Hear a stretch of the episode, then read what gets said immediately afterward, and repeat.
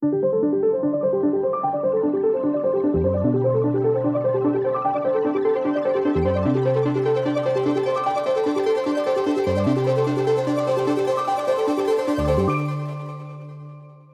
hi there, and welcome back to Psychiatry XR, where we're on a mission to inspire worldwide conversations and innovation around the use of extended reality in psychiatric care.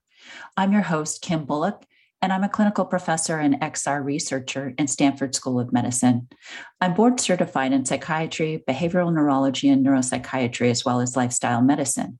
Thanks for joining me on this journey as we are discovering together how XR technology is influencing the field of psychiatry and mental and behavioral health care. Please note that this podcast is distinct from my own clinical teaching and research roles. And the information provided is not medical advice and should not be considered or taken as replacement for medical advice. I'm so excited to talk to you about um, wearables and the treatment of um, mental illness uh, using extended reality. So, I'm a clinical professor and I direct the virtual reality and immersive technology program and clinic here at Stanford in the Department of Psychiatry. And uh, so we mostly enhance evidence based psychotherapies using these wearables. And if, if you want to check out it in further depth, uh, if, you, if you put in Google search virtual reality in Stanford, um, you'll find our, our clinic quite easily. Most people are not really aware of how much and how long um, XR and wearables have been being used in mental and behavioral health.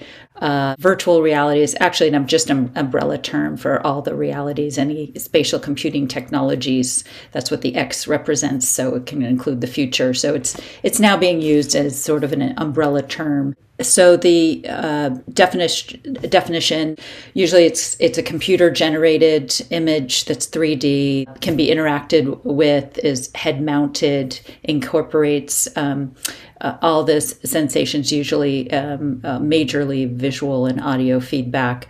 And it really brings you uh, an, an illusion of being somewhere or being someplace. And for virtual reality, it completely replaces the user's uh, real world environment and replaces it with a simulated. So that's the definition we'll be using uh, for virtual reality here.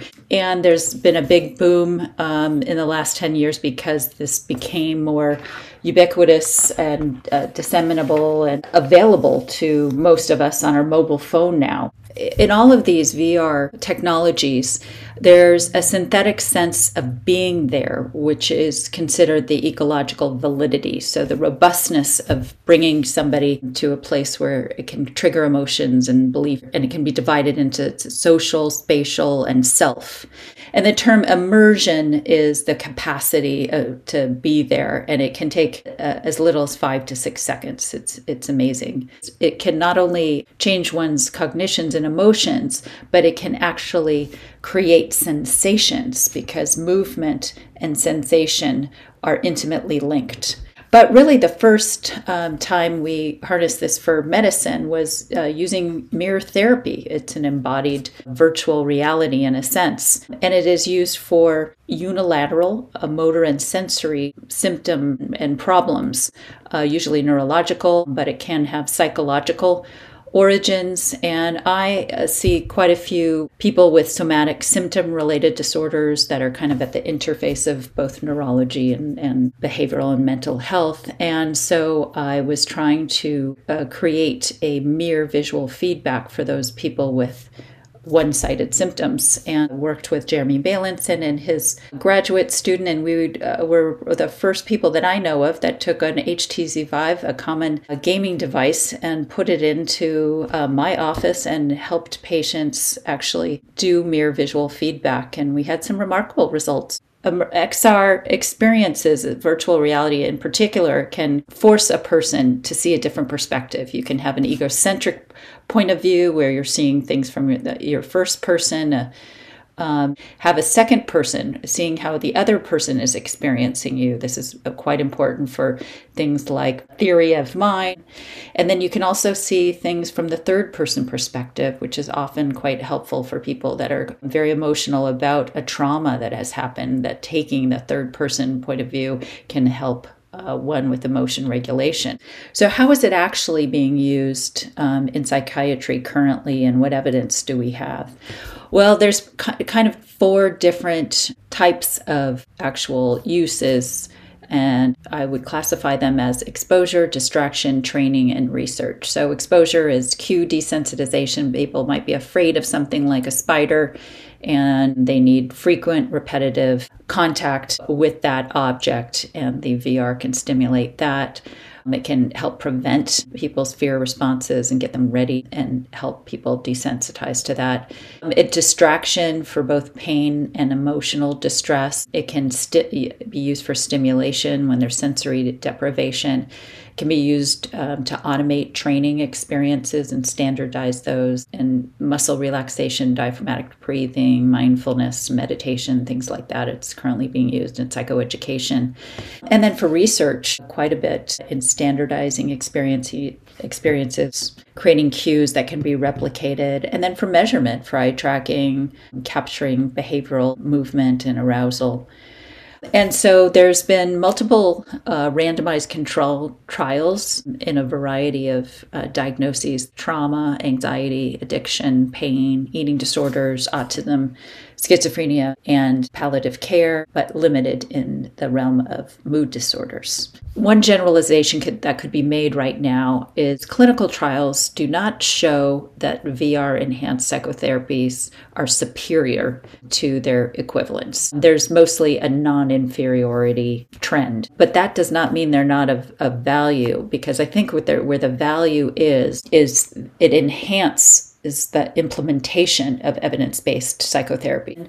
And then the other nice thing about this is it now it can be also since the pandemic most of the companies have been helping clinicians to deliver this remotely through uh, the applications mostly through phones but now recently through actually the Quest 2 and Vive. And so what's it's being treated most for especially in our clinics is anxiety disorders. So it is anxiety disorders are the most common with 33% of us being affected at some time in our life. The mainstay for treatment is psychotherapy. It's the first line. As far as durability, it outperforms medications.